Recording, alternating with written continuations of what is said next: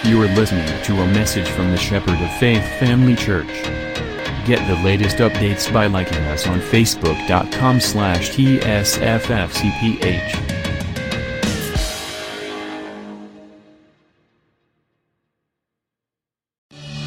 Manatili po tayo nakatayo. Paki basa po tayo sa aklat ni San Lucas. Luke chapter 17, magmula ho verse 11. Luke 17, verse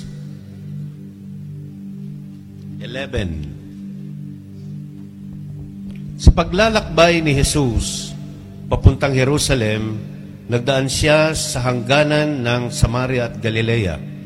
Habang papasok na siya sa isang nayon, sinalubong siya ng sampung ketongin. Tumigil ang mga ito sa may kalayuan at sumigaw, Jesus, Panginoon, mahabag po kayo sa amin. Pagkakita sa kanila ay sinabi ni Jesus, Lumakad na kayo at magpatingin sa mga pari. Habang sila'y naglalakad, silang lahat ay gumaling at luminis. Nang mapuna ng isa na siya'y magaling na, nagbalik siyang sumisigaw ng pagpupuri sa Diyos. Nagpatira pa siya sa paanan ni Jesus at nagpasalamat. Ang taong ito'y isang Samaritano. Hindi ba't sampo ang pinagaling tanong ni Jesus? Nasaan ang siyam? Wala bang nagbalik upang magpuri sa Diyos, kundi ang dayuhang ito? Sinabi ni Jesus sa kanya, tumayo ka na at umuwi. Pinagaling ka ng iyong pananampalataya. Panginoon, salamat po sa iyong mga salita na aming matutunghayan ngayong umaga. Salamat po sapagkat ang pangalan mo ay dakila, makapangyarihan, Diyos na may lalang ng langit at lupa, Diyos na uh, tumatahan sa pagsamba ng iyong mga anak, dalawa o tatlo sa pangalan mo'y nagkakatipon, kasama ka namin sa aming kalagitnaan, Panginoon. Muli, Panginoon, tanggapin niyo po lahat ng papuri, lahat ng pasasalamat sa pangalan ng Panginoong Jesus. Amen. Sabi ho, bago ho tayo mo po, sabi po ng Panginoon na uh, sampu ang pinagaling at isa lang ang bumalik.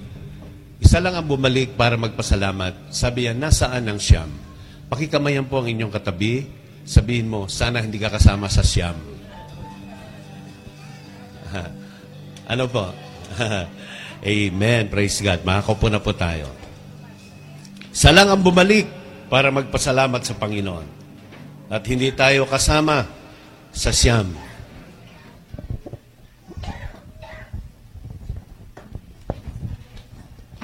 Ngayon po ay unang araw, unang linggo ng ng uh, taon at uh, tayo po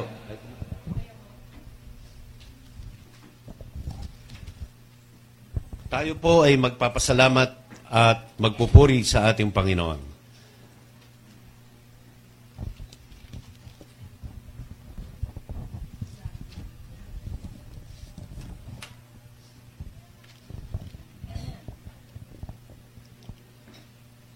tumawid ang Panginoon sa dalawang lugar. Ano? Mababas, nabasa po natin ang lugar na Galilea at Samaria.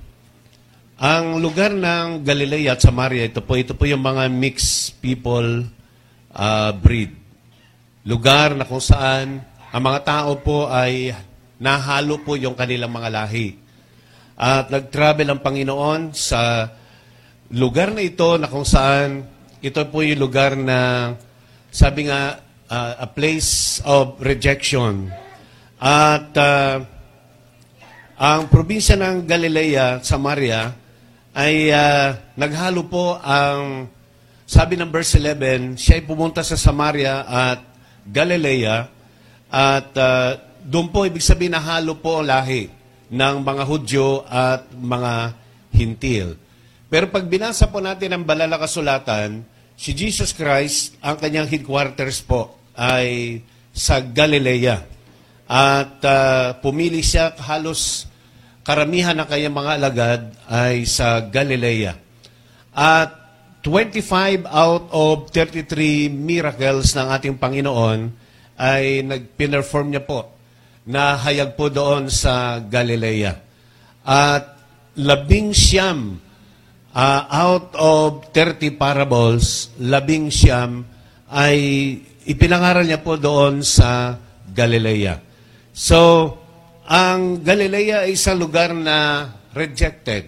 So, pero makikita po natin na ang Panginoon, sabi nga, He loves to go to a places where rejects are. Kung saan ang mga tao ay rejected, ah, doon pumupunta ang ating Panginoon. At doon sa kanyang pinuntahan ay merong sampung ketongin. Ang sampung kitongin po ay hindi ho yon tanggap sa, sa lipunan. Ito yung mga taong naaagnas yung unti-unti yung kanilang bahagi ng katawan, unti-unting naagnas ang ilong, ang bibig, ang tainga, bahagi ng katawan, at ang sakit na ketong nung unang panahon ay nakakahawa at walang kagalingan. Ngayon po, na gumagaling na yung may ketong. You know? Nung unang panahon, walang makapagpapagaling maliban sa Panginoon. Dahil sila po yung tinatawag na outcast. Sila po yung mga itinakwil. Hindi sila pwede makisalamuha sa, sa kapwa. Wala silang karapatang pumunta sa templo dahil sila itinuturing na marumi. So, kumbaga sa, sa loob ng bahay, ah, bukod ang kanyang kutsara, bukod ang kanilang plato, bukod ang kanilang baso, ah, kasi nakakahawa at sila'y marumi. Subalit, mas malungkot sapagkat ang mga taong may ketong ay nando lang po sa labas ng bayan. Hindi ho sila pwedeng makihalubilo, hindi sila pwedeng makasalamuha. So sila po yung mga taong itinakwil, sila po yung mga taong rejected, sila po yung mga taong ah, inaagnas, sila po yung mga taong ah, hinihiwalay, sila po yung mga taong wala na pong pag-asa. Subalit, ah, doon po sa verse 11, sabi nga noon, He is passing. Si, si Lord ay dumaan po doon. Dumaan sa sampung ketongin, dumaan sa Samaria at Galilea, na kung saan ay walang masyadong pumapansin doon. So, si Jesus Christ, siya ba sabi doon, siya ay dumaan. At ang sabi ng verse 12, ten leprous men who stood at a distance met him. So, makikita ho natin na sa verse 12, s- malayo po yung mga sampung ketongin. Hindi ho sila pwedeng lumapit at nung makita lang dumada ng Panginoon, sila po ay nakatayo dun sa malayo at tinitignan po nila ang ating Panginoon. At ah, sapagkat sila nga po ay outcast, ano ho, sila po ay mga inilayo.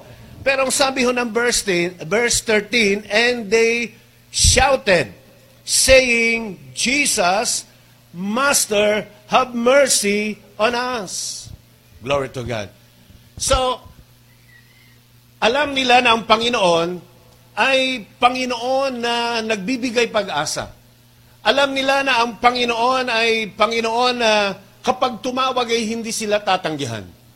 Kaya nung makita nila sa kalayuan, napakalayo nila, sila po ay sumigaw. At ang kanilang sigaw ay, Jesus, mahabag ka sa amin.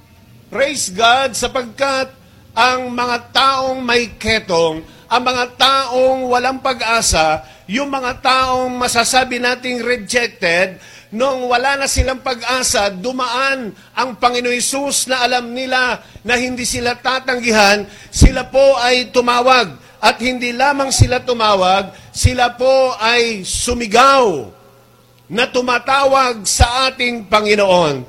Sa dito po ay makikita po natin na sa oras ng ating kagipitan, sa oras na hindi maayos ang ating sitwasyon, kapag ka binuksan natin ang ating mga puso, ang ating mga labi, at sumigaw sa Diyos at sinasabi natin, Panginoon, kailangan ka namin.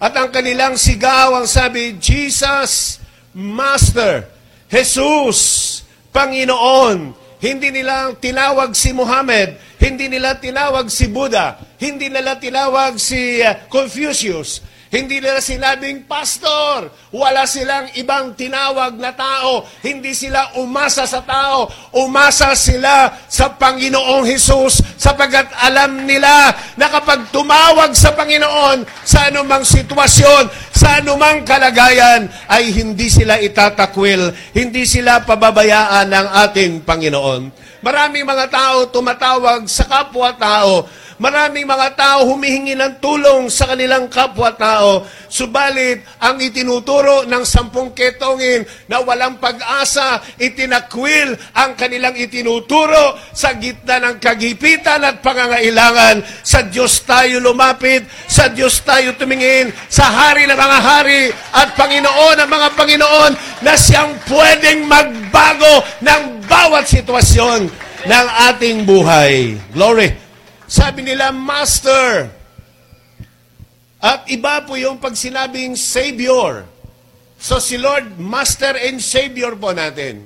Pag sinabing Savior, siya po ay tagapagligtas. Kilala natin, kinikilala natin na siya ay ating tagapagligtas. Kinikilala natin na tayo ay naligtas hindi sa ating mga gawa, kung hindi dahil sa ginawa ng Panginoong Heso Kristo. Subalit, ang tinanggap natin ay hindi lamang Panginoon. Ang tinanggap natin ay Master. Panginoon. So sabi nila, Jesus, Master. Ibig sabihin ng Master, susunod tayo sa kung ano ang sasabihin ng ating amo. So nang sabihin nila, Jesus, Master, have mercy on us. Kinikilala nila na ang Panginoong Hesus ay hindi lamang Panginoon. Kinikilala nila na si Jesus ay hindi lamang tagapagligtas, kung hindi Panginoon, Master, Amo ng kanilang buhay. Nang ibig sabihin, handa kaming sumunod, Panginoon, sa kung ano ang iyong sasabihin. Handa kaming sumunod, Panginoon, sa kung ano ang iyong gustong ipag-uutos sa amin Master means a total control of a master. Jesus Master. Sabi nilang ganon, have mercy on us. Have mercy on us. Mahabag po kayo sa amin. Sabi nga, mercy is God not punishing us as our sins deserve. Ang ibig sabihin ng mercy ay hindi tayo, hindi ipinataw ng Diyos ang parusa na dapat ay tayo'y parusahan. At ang ibig sabihin naman ng grace is God blessing us despite the fact that we do not deserve it.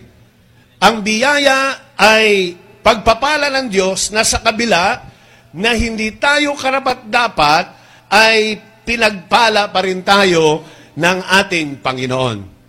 At ulitin ko po, ang kahabagan ng mercy hindi tayo pinarusahan sa kasalanang tayo'y karapat-dapat parusahan. At ang mga kitongin ay sinumpa. Ang mga kitongin ay walang pag-asa.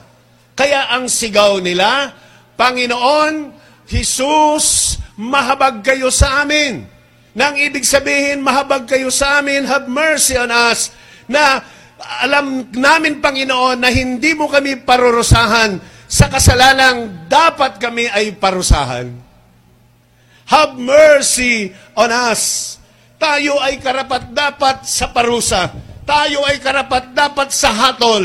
Tayo ay karapat-dapat na i-reject ng Panginoon. Tayo ay karapat-dapat sa kapahamakan tayo po'y karapat dapat na isumpa, subalit dahil sa kagandahan loob ng Panginoon, hindi tayo pinarusahan sa kasalanan, tayo'y karapat dapat na parusahan sapagkat siya ang Panginoon na punong-puno ng habag, hindi niya tinignan ang ketong, hindi niya tinignan ang karamdaman, hindi niya tinignan ang hindi karapat dapat ng mga taong ito.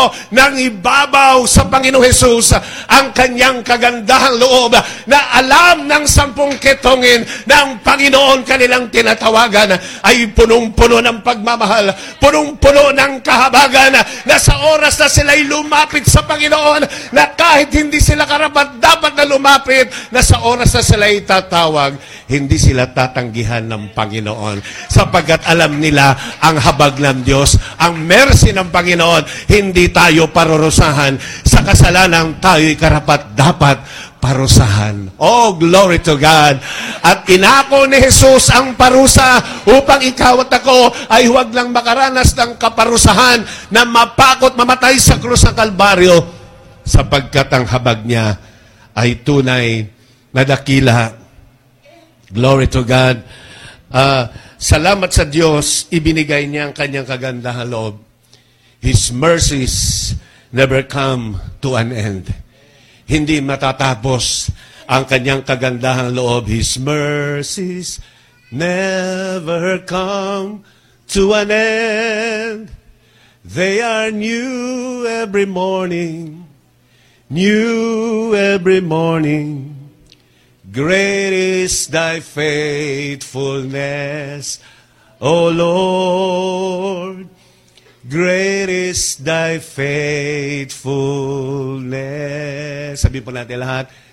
They are new every morning. New every morning. Great is thy faithfulness. Yes, Lord. Yes, Lord. Great is thy faithfulness. Sabi ni Jeremiah, kung sa galit at puot ng Diyos, kami ay matutupok.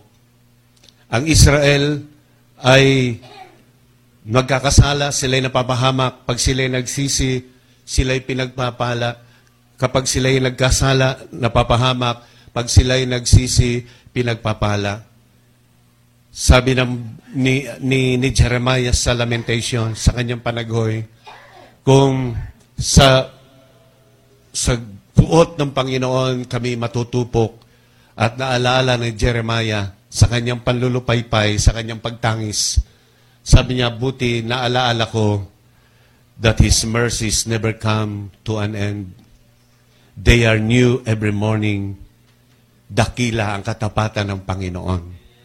Muling lumakas si Jeremias sapagkat naalaala niya na ang kagandahang loob ng Diyos ay bago sa tuwing umaga. Pag sinabing new every morning, ibig sabihin hindi naluluma, hindi natitinag, hindi natatapos, hindi naluluma ang kabutihan, ang biyaya at kagandahan loob ng Diyos. Alam ng sampung ketongin, kahit na malayo pa sila, sila'y sumigaw sapagat alam nila na si Jesus, ang Panginoon, ay Panginoon at Diyos ng punong-puno ng kagandahang loob. Salamat sa Panginoon sa kanyang kagandahang loob. Buo tayo sa ngayong taong 2020. Walang naputukan, walang nasabugan sa bawat isa sa atin. Hallelujah. Buo po tayo, pinagpala ng Panginoon sapagkat ang kagandahang loob ng Diyos ay dakila. So, purihin po ang Panginoon dahil uh, salamat sa Diyos sa mga sa mga bukas na pintuan. Salamat sa Diyos sa buhay. Salamat sa Panginoon sa kalusugan. Salamat sa kalakasan. Salamat sa kapayapaan. Salamat sa kapahingahan. Salamat sa kagalakan. Salamat sa tagumpay. Amen. Tulungan niyo po akong palakpakan ang Panginoon. Glory!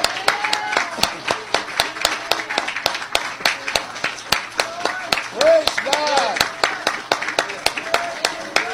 Praise the Lord God. Amen, Lord. Amen. Amen. Verse 14, when he saw them. Oh, hallelujah.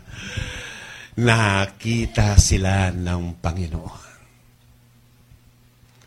Yung sampung ketongin, wala na hong pumapansin. Yung sampung ketonging pinandidirian ng karamdaman ay bukod itinakwil. Wala nang pumapansin sa kanila. Nung tumawag sila sa Panginoon sa malayo, narinig ng Panginoon. At nang makita sila ng Panginoon. Hallelujah. Tayo ba'y nasa kalagayang rejected? Walang tulong? Merong tayong sakit? Walang pumapansin? Malungkot? Kapag lumapit tayo sa Panginoon, nakikita niya ang bawat isa sa atin. Thank you, Lord. Sabi mo sa katabi mo, nakikita ka ng Panginoon. Praise God. Brother Arnold, nakikita ka ni Lord, pinagpala ka ng Panginoon. Ayun? Yung dalawa ng Brother Arnold dito. Praise God. Ay, God bless you po. Purihin ang Panginoon. Nakikita tayo ng Panginoon. Sa anumang sitwasyon ng buhay natin, sabi nga, He's the God who can see you in your darkest room. Tayo man ay nasa kabigatan, nasa kalagayang parang napakadilim, walang pag-asa. When He saw them, nung makita sila ng Panginoon, nakikita ng Diyos ang bawat isa sa atin. Oh, glory to God. Mabuti po ang Panginoon. Parang sabi niya sa verse 14, when he saw them, sabi niya, go to the priest. Bakit po sinabing pumunta ka sa mga pari? Sapagkat ang mga pari po sa simbahan sa templo ang magpapatunay kung ang isang kitongin ay magaling na. Pag sinuri ng mga pari at sila'y magaling na, pwede na silang magsimba. Pwede na silang pumasok sa templo. At ano po ang sabi ng Panginoon? He, Jesus gave them instruction. A simple instruction. Go to the priest. Nasaan yung mga priest? Nasa simbahan. So ano ang instruction ng Panginoon? Go to the church. Yun lang. Simpleng instruction ng Panginoon. Dahil hindi ka pwedeng pumunta sa priest until you got healed. Just obey as you go. Just obey. Kasi tinawag nila si Lord na Master eh. Panginoon eh. Di ba? Pag sinabing Master, ano man ang iuutos mo, ay susundin ko. Nung sabihin ng Panginoon, pumunta kayo sa mga pari, sa pari, at magpasuri. Ano hong ginawa nila? So, may mga bagay na kailangan nating sumunod sa Panginoon. At sabi, nung sila ay lumalakad, maring habang sila ay naglalakad, ano, pangit yung kanilang balat, naagnas yung ilong nila, yung tainga nila, ah, Paring naglalakad silang ganon. Munta ka sa priest. Siguro sabi nila, oo, pangit yung aking laman. Oo, matatanggal na, agnas na yung aking tainga, yung aking ilong, yung aking bibig. Oo, pinandidirian tayo. Pero alam ko na sa tamang direksyon tayo. Dahil ito'y sinabi ng Panginoon. Mga kapatid, minsan tayo na sa kalagayan na habang tayo sumusunod sa Lord, para bang sa panlabas sa tingin natin ay hindi tayo okay, hindi tayo ayos. Pero kahit na hindi sumasang-ayon ang sitwasyon sa buhay natin, magpatuloy lang tayo. Sumunod lang tayo sa Panginoon. At mararanasan natin yung himala habang sila'y naglalakad. Napansin nila, kuminis yung kalang balat. At ang sabi ng Biblia, napansin nila, sila ay gumaling habang sila'y papunta ng pari ng templo. Kapag tayo'y sumunod sa kabila ng anumang sitwasyon ng ating buhay, purihin ang Panginoon.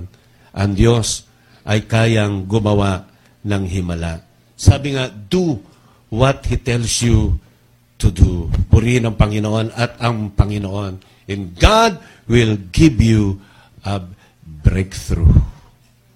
God will give you a breakthrough. Pwede pa natin kamayan tatlong kapatiran sa kamayan mo at sabihin mo, God will give you a breakthrough. God will give you a breakthrough. Amen. Ibig sabihin ng breakthrough, merong magandang gagawin ang Diyos higit pa kaysa dati sa buhay ng bawat isa sa atin. Amen. Glory to God. Sige po, palakpakan natin ang Panginoon. As you do what He says, you will experience breakthrough. Glory to God. Sa buhay ng bawat isa sa atin. And verse 15, isa sa kanila ang bumalik at nagpasalamat.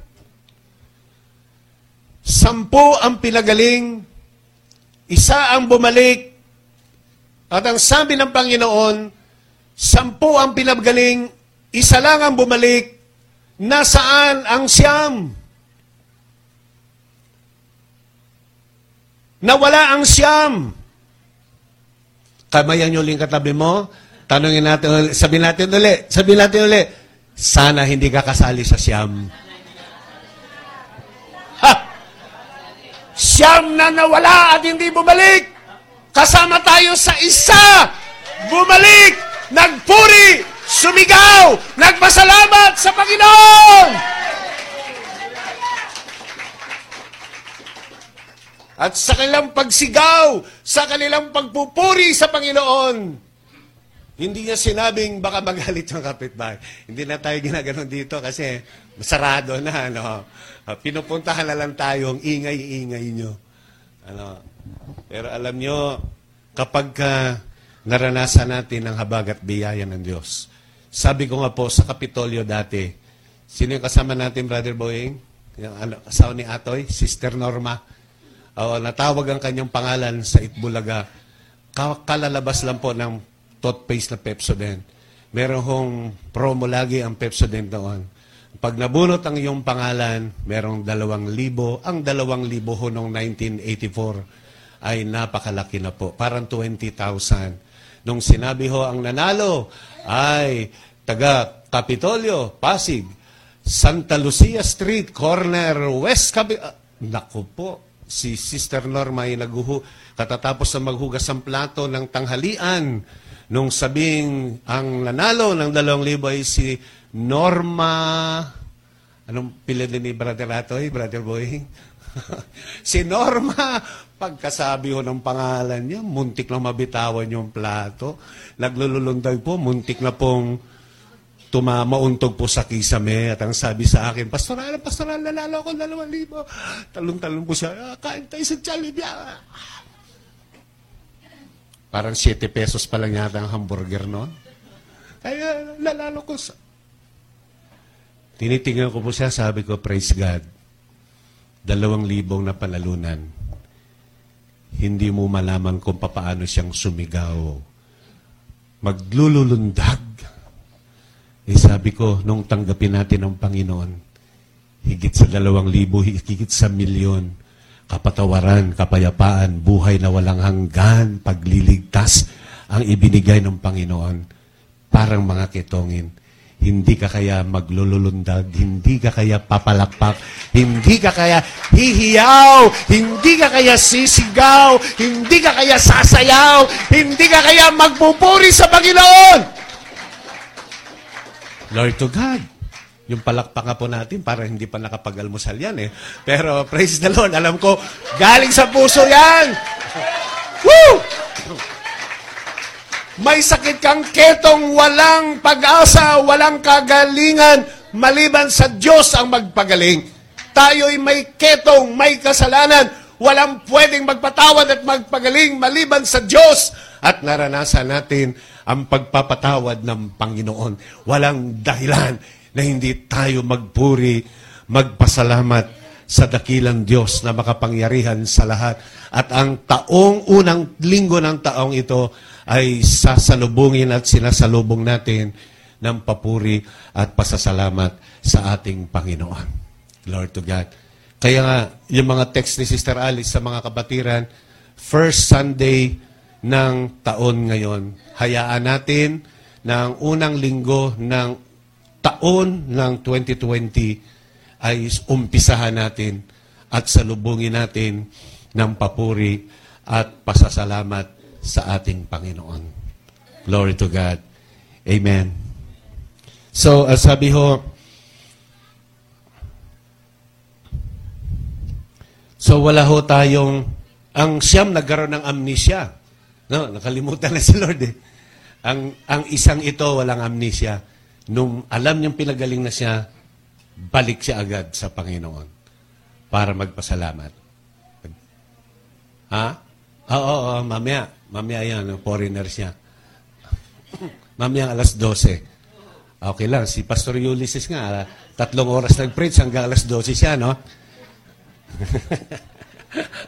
Nasaan si Pastor Yuli? Believe din ako, grabe yung yung lakas ng Panginoon sa kanya. Wala pang tulog yon. Pastor Yuli, saan ka man naroroon? He worshiped God with a loud voice. Verse 15. With a loud voice. At ang sabi ng verse 16, and he was a Samaritan, a foreigner. Ang Samaritano po ay uh, mixed breed nga. Halo po ng, ng Hudyo at saka Gentiles. Alam niyo po yung mga mga Hudyo na nag-asawa ng mga Hintil, uh, itinuturing po sila ng mga patay. Ito yung mga Samaritan. Kaya nga po, binrake ng Lord yung tradisyon ng kultura eh. Sa John chapter 4, Samaritan woman yung kausap niya. Sabi, di ba, sabi ng babae sa balon, ba't ka nakipag-usap sa akin? Hudyo ka, Samaritana ako. Bawal yan eh. Kung halimbawa, uh, taga-binangonan ka, galing ka doon sa Taytay, binangonan, tapos ang ang Samaria ay dito sa Angono, doon pa ho yung dadaan sa sa Antipolo at sa papunta mahabang parang labas po doon. Hindi ho yun dadaan doon sa mga Samaritan. At nagkaroon po yan sila ng parang funeral service na ibig sabihin, itinuturing nilang patay na ang mga Hudyo na nakipag-asawa sa hindi Hudyo. Ito po yung mga Samaritan. Patay ang turing nila dyan. Tingin nila dyan mga ipis. Pinandidirian nila. So, wala na po yan sa kanila. Kumbaga po sa mga tao ngayon, pagka magkagalit, nireregaluhan po ng telang kulay itim. Mga nagsusulian ng tawag doon? ng kandila. Tapos meron pang lasong itim. Ibig sabihin, patay ka na sa buhay ko, wala ka na. Pinandidirihan po yung mga Samaritan, yung mga mixed breed. At praise the Lord dahil makikita ko natin dito, ginagamit ng Diyos sa mga mixed breed. Pinagpapala ng Panginoon ang mga mixed breed. Pinagpapala at pinagpala niya ang mga Samaritan. Pinagpala niya ang mga hintil. Ang bawat isa sa atin ay hindi mga Hudyo, mga hintil. Pero sabi ng Bible, He came unto His own. John 1.11, He came unto His own and His own receive Him not. Pumunta siya sa kanyang bayan, pero hindi siya tinanggap ng kanyang bayan. John 1.12, But as many as receive Him.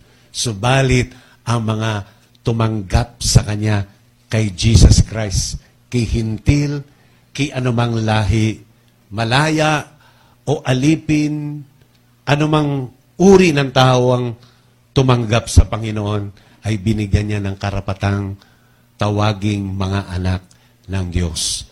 Maging mga anak ng Diyos ang bawat isa sa atin sapagkat nung siya'y pumunta sa kanyang bayan, tinanggihan siya. Pero ang tumanggap sa kanya, lahat ng tumanggap kay Lord magsabing Amen. Amen. Ang lahat ng tumanggap sa Kanya ay binigyan ng karapatang tawaging mga anak ng Diyos sa makatuwid bagay ang nagsisampalataya sa pangalan ng Panginoon. Kaya ang sabi ng Psalm 100 verse 1, Shout joyfully to the Lord all the earth. Sumigaw sa Panginoon ng may kagalakan. Kasi alam ng Lord, may mga taong sumisigaw dahil sa galit eh. Ano? Labas ka daan! Oh! Minsan, pag may sumigaw, labas sa matapang dyan! Labas yung mga tao. Sino yun? Sino yung matapang? Tapos may la- labas sa matapang dyan! Tapos may lumabas, ako matapang! Anong gusto mo? Halika, dalawa na tayo matapang. Gala pala, no? Shout joyfully! So meron palang sigaw ng may kagalakan sa Panginoon. Verse 2, serve the Lord with gladness. Paglingkuran ng Panginoon ng may kagalakan. Romans 12:11 11. Sabi ng Romans 12:11. Naalala ko lang po. Romans 12:11 kasi binanggit sa sa sa 100 verse 2 ng Psalm serve the Lord with gladness. Romans 12:11 not lagging behind in diligence fervent in spirit, serving the Lord. So yung po, Romans 12.11, under grace po yan. Fervent in spirit, serving the Lord. So, tayo ho ay naglilingkod sa Panginoon. Sabi niya, fervent in spirit, serving the Lord. Hanggang ngayon, ang ginagawa po natin ay paglilingkod sa ating Panginoon. Dahil ang sabi ng Psalm 100 verse 2, Serve the Lord with gladness. So yung ginagawa natin ay paglilingkod sa Diyos. Ginagawa natin para sa Panginoon. At ang mga bagay na ginagawa natin para sa Diyos, merong kagalakan. Ano po? Masaya ho ba tayo na nandito tayo ngayong umaga? Amen. Sapagkat ginagawa natin itong paglilingkod para sa Panginoon. At kapag ginawa natin para sa Panginoon, masaya po tayo. Serve the Lord with gladness. Come before Him with joyful singing. Masayang awitan. Masayang awitan ho. Nagpapakanta. Ano yung praise song natin kanina? Oh, the lion. the tribe of Judah. Biro mo si Jesus ang leon ng tribo ng Huda. Uh, kailan kasi yung timing niya parang parang ano lang, swabe lang ano? Uh, pero habang kinakanta natin yun, feel natin. He's the lion of the tribe of Judah. Pag sinabing leon, talagang matapang hari ng kagubatan. At ang bawat isa sa atin ay hinantulad sa isang leon. Si Satanas po ay roaring lion lang. Like a roaring lion. Hindi talaga siya leon. Ginagaya niya lang. Umu umuungo lang siyang katulad ng isang leon. Pero ang talagang lion ng lion of the tribe of Judah is si Jesus Christ. At tayo ay binigyan ng Panginoon ng tapang ng lakas ng loob katulad ng isang leon. So, sabi niya, come before his, him with singing. With joyful singing. Masaya. Masayang umaawit. Masayang nagpupuri sa Panginoon. Buong lakas nating ipahayag na ang Diyos ay mabuti. Ipinapahayag natin ang Diyos ay mabuti with a loud voice ng may pasasalamat. So sabi nga, purihin natin siya sa mga tinig na naririnig. Sabi niya sa Luke 11, when you pray, say. Hindi sinabing when you pray, think. Kapag kayo nalalangin, isipin nyo, hindi sinabi. Kapag kayo nalalangin, sambitin nyo ang ganitong mga bagay. At ang sino mang ang mga ang mga matuwid, uh, sabi niya, a fervent prayer of a righteous man availeth much. Ang isang marubdob, hindi lang po panalangin, kung hindi ang marubdob na panalangin, umaapoy at umaalab na panalangin ay dinidinig ng Panginoon.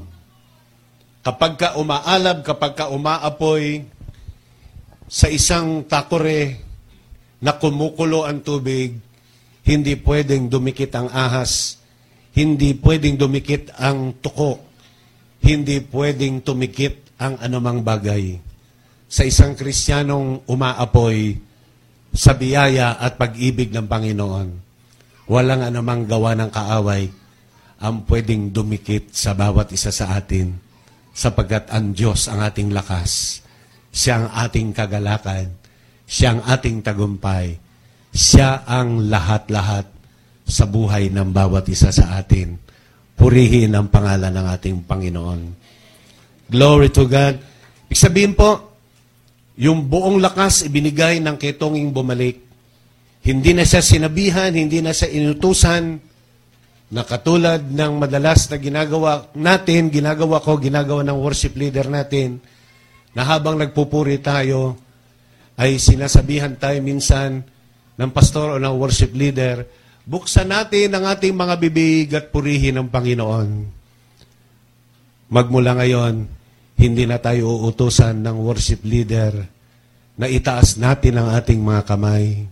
Hindi na tayo uutusan at sasabihin, umawi tayo at buksan natin ang mga labi sa Panginoon. Huwag hindi na tayo uutusan ng worship leader o ni pastor na sasabihin, Oh, clap your hands, all you people, shout to God, at doon lamang tayo sisigaw. Sapagat ito po ay kusang dadaloy. Katulad ng ketonging bumalik, siya'y nagpatira pa siya'y nagpuri ng pasigaw. Sa Greek, ang ibig sabihin ay shabak. Sigaw ng papuri sa ating Panginoon. And he fell on his face at his feet. Nagpatira pa siya sa ating Panginoon. At parang sinasabi niya, narito ako Panginoon, wala akong pakialam kung sasabihin ng iba, siya'y lumuhod, nagpatira pa sumamba sa Diyos at nagpasalamat at purihin ang Panginoon sapagkat sabi niya, narito ko upang sabihin sa Diyos ang salitang salamat. Sabi ni David, Oh, bless the Lord, O my soul, and all that is within me. Bless His holy name. Bless the Lord, O my soul, and forget not all His benefits.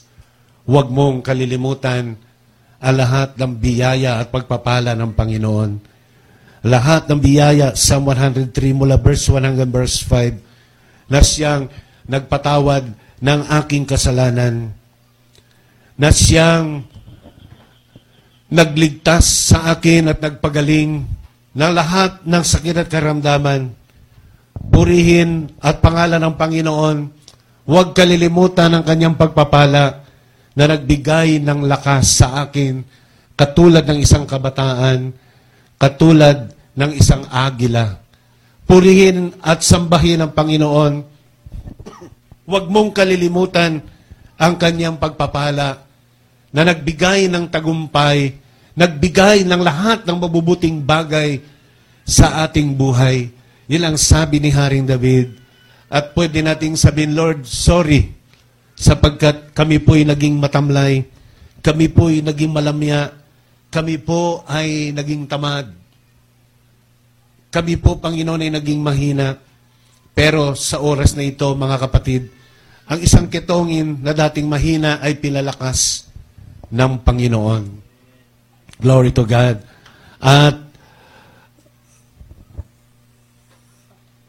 ang tanging masasabi natin sa Lord, Lord, salamat, iniligtas mo ako. Panginoon, salamat, pinatawad mo ako. Nilinis mo ako, Panginoon. At uh, inalis mo ako sa kumunoy ng kasalanan at inilagay sa isang matibay na kalagayan. Inayos mo ang mga basag at wasak na buhay ko. At Inayos mo ang buhay kung wala ng pag-asa. At alam niyo po, tayo po ay naglilingkod sa isang Panginoong tagapagligtas na namatay sa krus ng Kalbaryo. Siya po ay inilibing. Siya po ay nagtagumpay laban sa kamatayan. Marami po siyang kasabay na binayubay sa krus. Marami po mga taong ipinako sa krus at inilibing. Subalit, isa lang po ang namatay at ipinako sa krus at inilibing na muling nabuhay. Ang muling nabuhay at nagsabi bago sa umakat sa langit, siya ay muling babalik. At ang sabi niya, hindi ko kayo iiwan. Papadala ko ang another comforter, ang Holy Spirit. Sa lahat ng ipinako at namatay, isa lang ang nabuhay. Ang ating Panginoong Heso Kristo. Siya ay buhay. Siya ay makapangyarihan. Siya ay dakila. At dahil sa siya ay buhay, mga kapatid, karapat dapat siyang purihin. At pasalamatan natin sa ating buhay. Tulad ng taong may ketong, pinasalamatan yung Panginoon. Pwede ba nating pasalamatan ng Panginoon? Purihin natin siya. Thank you, Lord God. Thank you, Lord. Thank you, Lord.